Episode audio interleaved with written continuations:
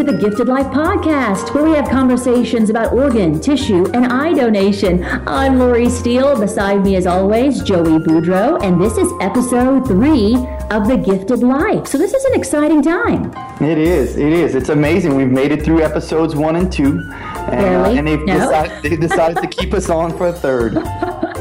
we love it. We love our community partners, and we love that you are able to find us in more places. So, LOPA.org is one place you can find us, right, Joe? Right. And we certainly want you to also subscribe to us. You can subscribe to us on iTunes, Stitcher, Windows Phone, Miro, Beyond Pod, TuneIn, and Pocket Cast. And it, not only subscribe, we'd like you to rate us a high rating so that we can be out there for everyone else. Uh, it'll be a little easier for people to find us. Yeah, please take the time, rate us, give us those stars, as many as possible if you can, so that we can do a, a great job about spurring healthy conversations about donation. And we want to be easy to find, right? So subscribe to us as well.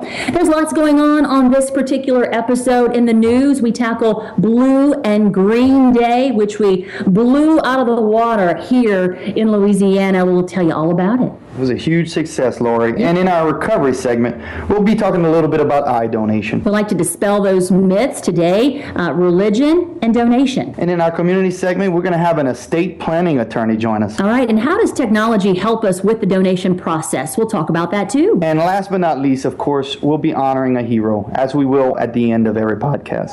Yeah, one of our favorite parts. Also, we'll tackle your questions and much, much more here on the Gifted Life Podcast. Thanks for listening.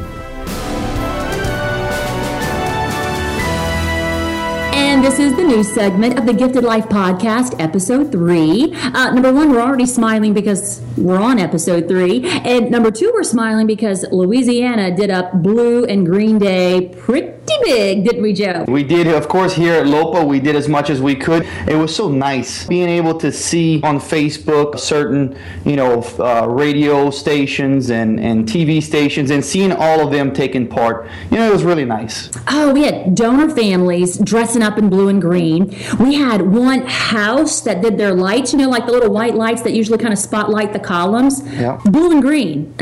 How genius is that? We had our OMV partners from the commissioner on down in blue and green. We had recipients, those waiting, just everybody sent pictures and posted them on Facebook, Twitter, Instagram. It, it was amazing. So, you ready for this, Joey? I am. So, we, we pulled some stats. Okay, so just from Facebook, okay, over 85,000 reached. 85,000? I know, isn't that awesome? Isn't that awesome? And then uh, when you include Twitter and Instagram, we think that we pushed the envelope 100, 110,000. Oh I mean, goodness. amazing throughout the day from early in the morning till late at night. We had about 100 posts to Facebook, Twitter, Instagram from our social media team, but we couldn't have done it without those OMV partners, without the families, without the LOPA staff, everybody getting involved. Even Mickey Mouse, Joey.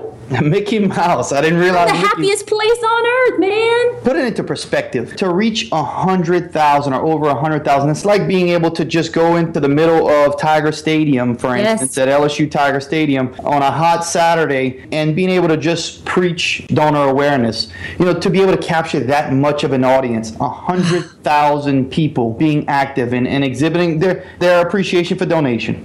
On just one day National Blue and Green Day to spur those conversations about donation. And we had people from all walks of life, like you said, the media. We had our OMV partners, the Office of Motor Vehicles. Um, we had folks out um, who knew someone who had a transplant or heard about someone. They were in blue and green. My family was in blue and green. Everybody got into it, and we love it. But here's the great part you don't have to wait for a day like that to show your support for donation. You could do it year round. We want to see those pictures. We want to see them, and what you can do is snap a picture and then tag us on the Twitter handle at Donate Life LA or hashtag BGLA Donate Life.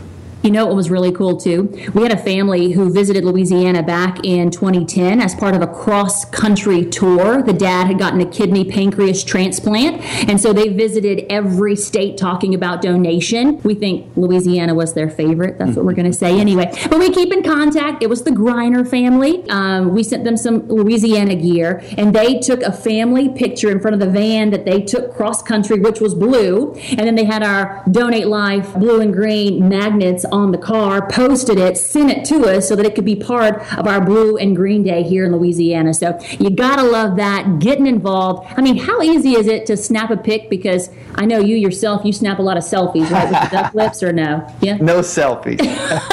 I think I, I think you got a selfie, selfie stick. stick. No, I don't okay. have one. I could have sworn you did. Um, but snap a picture, tag us. We want to see, we want to talk about it. And it was just so fun to talk to new people about donation. People who kind of heard a little bit about it. They heard we were wearing blue and green, but wanted to be part of the fun. That's what it's all about. Yes, it is. Yeah, so keep doing that. Tag us on there. Spread the word about the Gifted Life podcast. And of course, we'll have more for you coming up right here.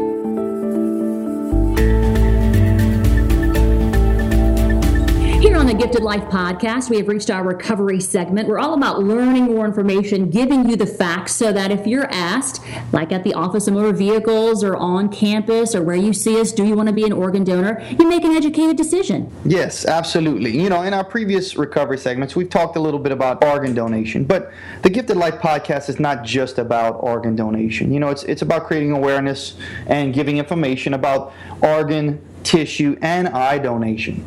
In our next segment, we're gonna uh, we're gonna have Colleen Oltmann of Southern Eye Bank call in.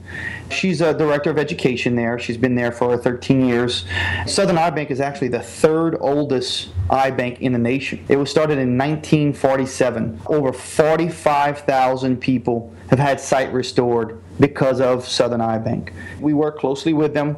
We also work with uh, two other, we have three total eye banks in the state Louisiana Lions Eye Bank and Baton Rouge Regional Eye Bank are the other two.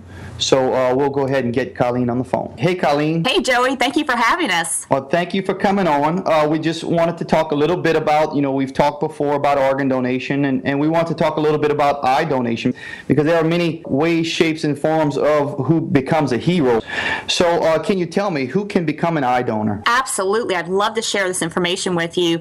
Anyone can become an eye donor, even if someone wears eyeglasses or contact lenses. That does not prohibit them from becoming an eye donor. Usually, refractive powers that are inadequate, like myopia or hyperopia, that's an internal problem with the eye. So, if your corneas are clear, and your corneas are healthy, you can definitely become an eye donor. Even people who have had LASIK surgery can still donate their corneas. So, you mentioned a couple times eyes and corneas. So, what's the difference in an eye donor or a cornea donor? That's a really great question. The eye is so amazing. For such a tiny little organ, there's many, many components. So, the cornea basically is like the window of the eye. It's clear, it's a transparent layer on the front surface of the eye. I like to use the analogy of the superdome. So the color part of your eye, your iris, brown, green, blue, whatever you have, would be the floor of the superdome. Your cornea would be the roof. And sometimes you just need your roof replaced. So surgeons will actually remove the cornea surgically and replace a nice, healthy cornea or another roof onto the eye. That's amazing. And so when you replace the roof, like you say, so does it change the recipient's, the transplant recipient's uh, color of their eye? That is a great question, also, and I'm glad you asked. No, the iris, the colored part of the eye, remains intact. So only the cornea is transplanted. However, there's another piece of the eye that's also transplanted, or grafted, I should say. It's called sclera, the white part of the eye. It's very fibrous and very strong. There's a lot of accidents. You know, mama says don't run with sharp objects for a reason. Yeah. So there's a lot of kids that actually have perforations to the eye, and the sclera can actually be grafted with little bitty pieces. So another aspect of sclera basically is to help people with glaucoma. Glaucoma is a very high pressure in the eye, intraocular pressure, and sometimes medication just can't help. So what surgeons do is they actually place a little valve inside of the eye. It reduces the pressure, but you can imagine if you have a valve sticking out of your eye, not only is it unsightly, but it's also very uncomfortable when the patient blinks. So surgeons will take a little piece of sclera and place it over that valve. The valve will still function, but it's also cosmetically appealing and it's also very comfortable for the patient. It is so cool the things that we can do. Amazing. Now, Colleen, I'm out in the community. Um, I get a lot of uh, questions about cataracts, and then a lot of my high schoolers say if you're going to replace the cornea,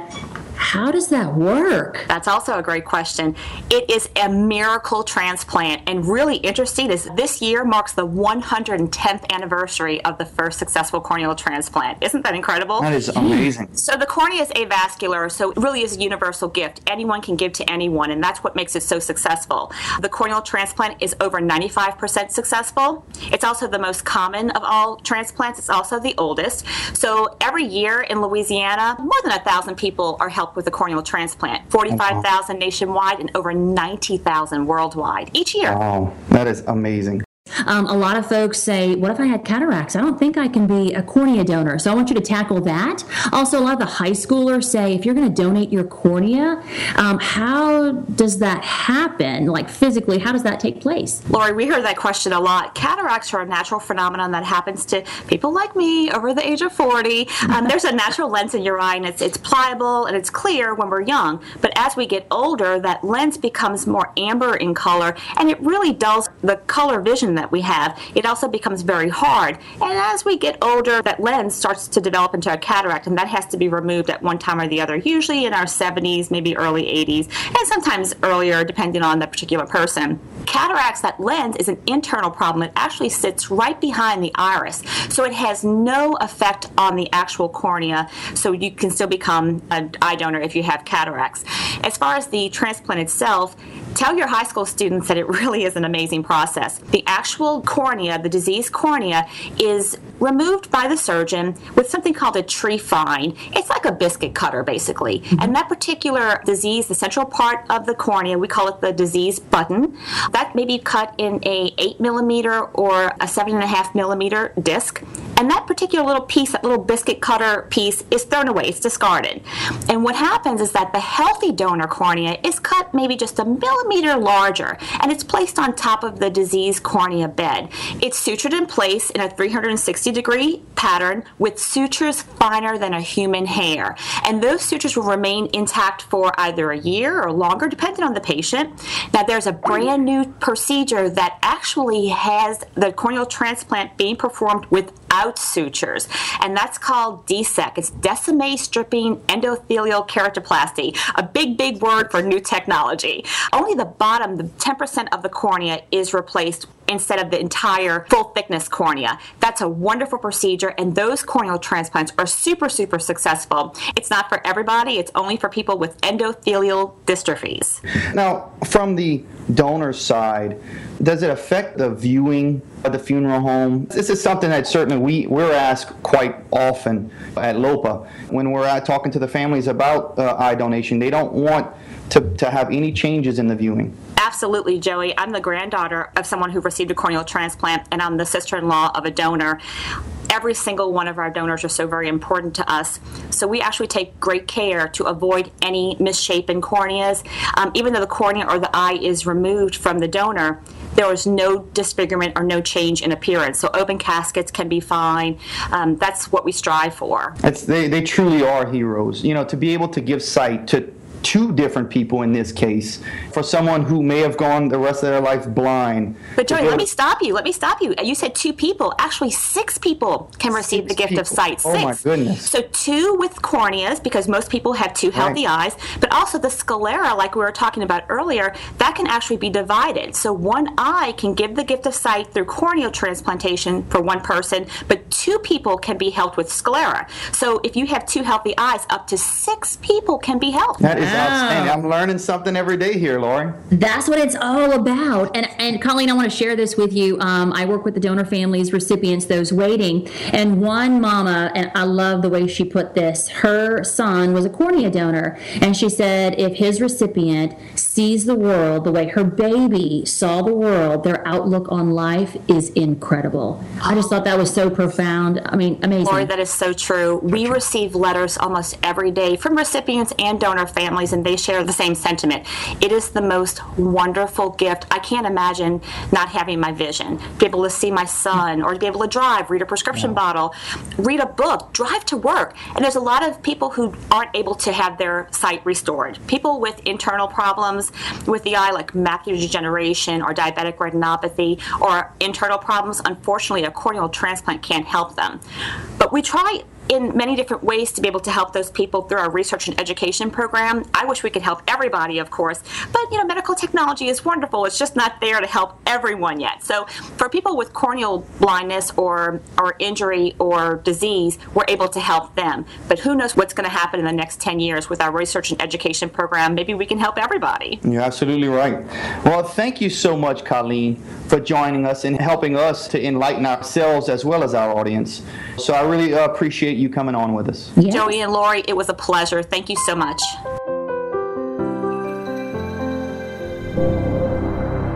We're tackling myths here on the Gifted Life podcast, episode three. We always like to bring up a myth that we hear in the community. We like to dispel it and we like to uh, arm you with the facts. So today, Joey, we are talking about donation is against my religion. We hear that a lot. Yes, we do, Lori. You know, we also hear when that time comes for the family to make that decision, they'll ask us as LOPA staff, does my religion support donation? And the, the answer is that all major religions in the United States support donation as a charitable act to give oneself to another. But we encourage them to speak directly to their church leader or clergy because it's, it's very important to get that personal decision or, or discussion mm-hmm. between the two. And you know what's great, especially here in the Baton Rouge area, which is where I work, a lot of these religious leaders are inviting us in. So we talk about it together. We work with a group of, of parish nurses that are tied to one of our largest donor hospitals, our, our Lady of the Lake, and they always bring up Adam gave a rib to Eve, so we support donation. So I just love how different people say it in different ways and you know, we like that. But if you want more about it, you want to learn more about it, read up for yourself, like Joey said, talk to your religious leaders. But also, we want you to visit donatelifela.org. It's a one stop shop for all the information that you need. And then if you still have questions, send them to us info at lopa.org. Our goal is to educate, to inform, arming you with the facts. Welcome back to the Gifted Life podcast. We have reached the community segment, and Joey, you know, I'm out in the community, and we're always looking for partners to help us spread the word. I got lucky about five years ago. I got a call from a estate planning attorney who said, Lori, I want to help you spread the word about organ donation. We don't get that every day. No, we don't. no. So I said, okay, let's have a meeting with this guy. And he's been the gift that keeps on giving.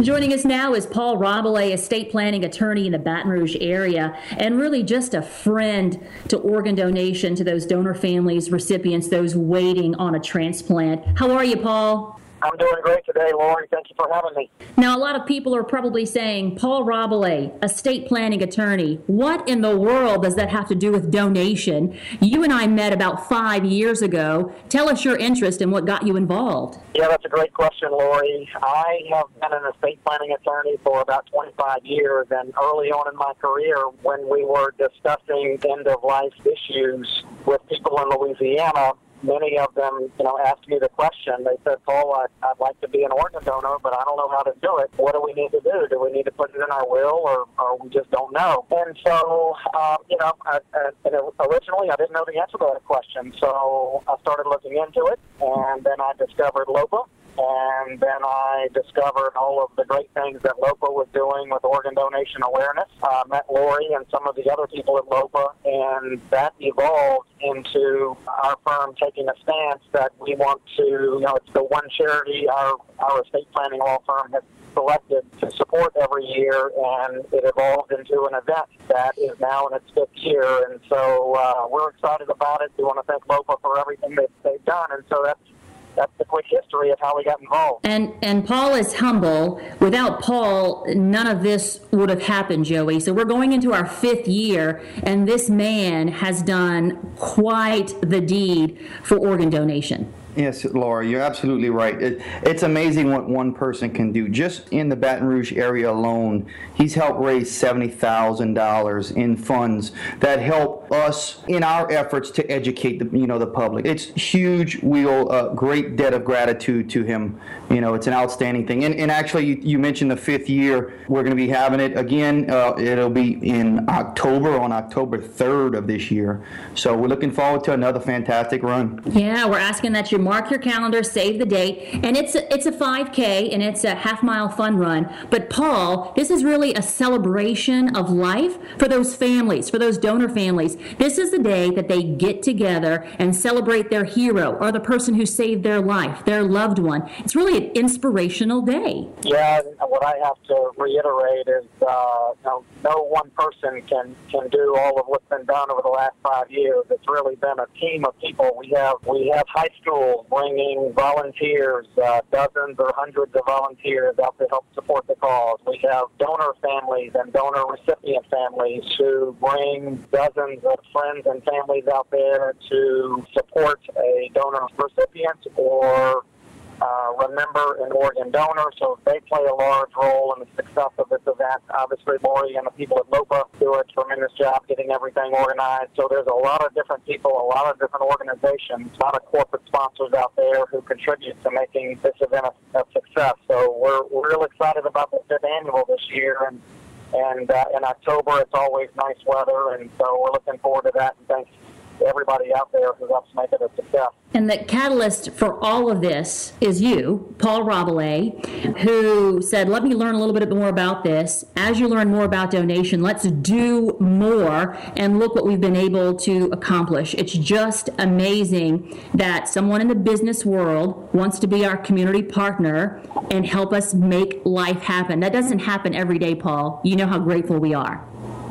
Well, I appreciate that, and it's really something that anybody who lives in Baton Rouge and lives in Louisiana, it ought to be one of those bucket list items to come out to this event because it's so much more than the walk and the run. It's, it's hearing all those stories and meeting all these families and uh, it's really a positive event for the community. So I'm just happy to be a part of it. It's great. We have folks who are already designing their T-shirts for October 3rd. Mark your calendar. Um, buttons, the colors they're going to wear. They're coordinating. We have new families who are going to be part of our run. We have just runners who want to come out because Paul gives cash prizes. How cool is that, Joey? I'll take it.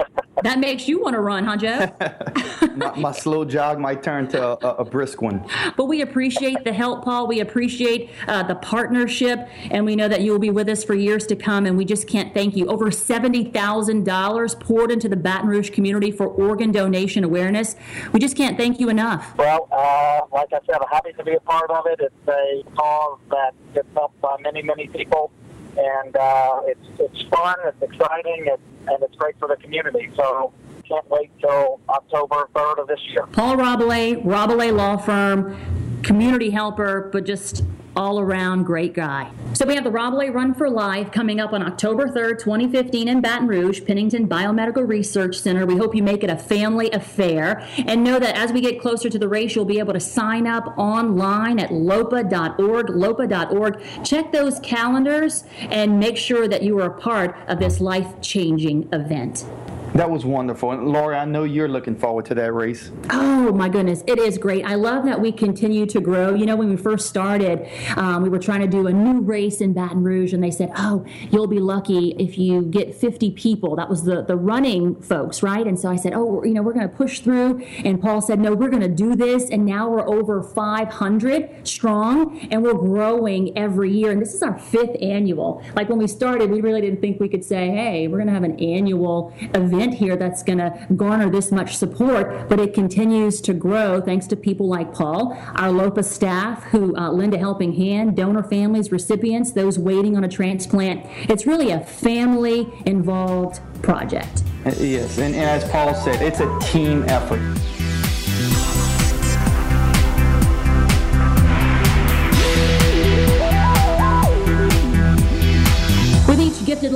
Podcast, we try to push the envelope a little bit, let you know kind of what's on the horizon as far as technology goes, what's being used in the world of donation. And this next segment, Joey, has really helped the donation process in general. Yes, it has, Lori. We do a significant amount of testing on the organs And some of that testing includes radiology, some of that includes echoes, which are really like ultrasounds of the heart. We check each organ's function before we can say, well, this organ is suitable or, or not suitable. And organ donation is not an eight to five or nine to five job. You know, it's it's a 24 hour job, and oftentimes these tests are needed in the middle of the night. So we've been able to partner up with a company called CompuMed, and they're actually they're out of Los Angeles, and they provided us with a software that allows us to upload these X-rays and echoes and things up onto the cloud and they have physicians on the other end who can interpret these at any time of the night, basically within within an hour of us doing the echo or doing the, the radiology. Wow. You know, it's been a real big benefit. Organ recovery cases take quite some time, oftentimes up to over a day, 24 mm-hmm. hours long. And, and it's been able to help us cut down that time significantly. And in some cases, it's helped us when we didn't have that opportunity to do an echo or do these certain tests. It's given us that opportunity where we've saved an extra life or two and we've helped facilitate that life saving. I just love hearing those stories. Um, and it's just helping those families who have been in that hospital for, for so long, just kind of progressing and, and moving things forward to help make that wish come true. So technology is so amazing, and who knows what will happen tomorrow? Yeah, there's certainly there's a lot of needs out there, and we keep working with our partners, working with our IT, you know, working with with anyone who can give us that little added help, anything to facilitate and make it a little bit easier for organ donation to take place. It's time to honor a hero here on the Gifted Life podcast. Um, when we first started these podcasts, we said it's very important that we set aside time to honor those silent heroes who save lives each and every day. And at this point in the podcast, here, episode three, we want to share the story of Tabitha McLindon in 2011. She was a little girl, only 12 years old, but she wanted to open a bank account. And in order to do that, she had to go to the Office of Motor Vehicles and she had to get an ID. So while there, what do you think they asked? Do you want to be a donor? Do you want to be an organ donor? And she said, Yes, if I can save lives, I'd like to. And she said she heard the person next to her saying no to that same question. So that spurred a conversation, which is what we're hoping this podcast does with you and your family. So she talked to her parents, you know, if I can save lives through organ donation in my death, I want to do that. About a week later, dad drops her off at a skating party for her friends and he gets a call. She's not feeling so great. He asks, Do you want me to pick you up? She says, No, I'd like to stay here. And he says, Okay, well, I'm going to circle back and I'll, I'll be in the area in case you need me. And he got a phone call not very long after that um, she was seizing. Doctors told dad and mom that she had a rare, undetected brain bleed, had nothing to do from, from skating or, or anything. It was just a rare, undetected brain bleed that they couldn't do anything about. She was declared brain dead. And the topic of donation came up in that hospital room, as it does for many families. But this family had talked about it, and that 12 year old told mom and dad what she wanted, and she wanted to save lives. It was Tabitha's wish. So dad tells that story, and he says it was so comforting because they had that conversation. He knew that if something had happened to his daughter, that she would want to save lives, and, and she did. Yeah, and he's actually since created a Facebook page yes. called Tabitha's Wish and you can learn about her and her courageous story there. Yeah, she saved seven lives. We're still talking about her today. Dad is one of our biggest advocates. And actually, uh, we talked about the Rob Run for Life. Tabitha's dad, Duncan, gives an award for the person who crosses the finish line last. And he says because that person wasn't there to win the cash prizes, that person was there to support the cause. So they get the Tabitha's Wish Award which is pretty cool. At this point, we just want to pause and we want to thank Tabitha McLindon for her gift of life.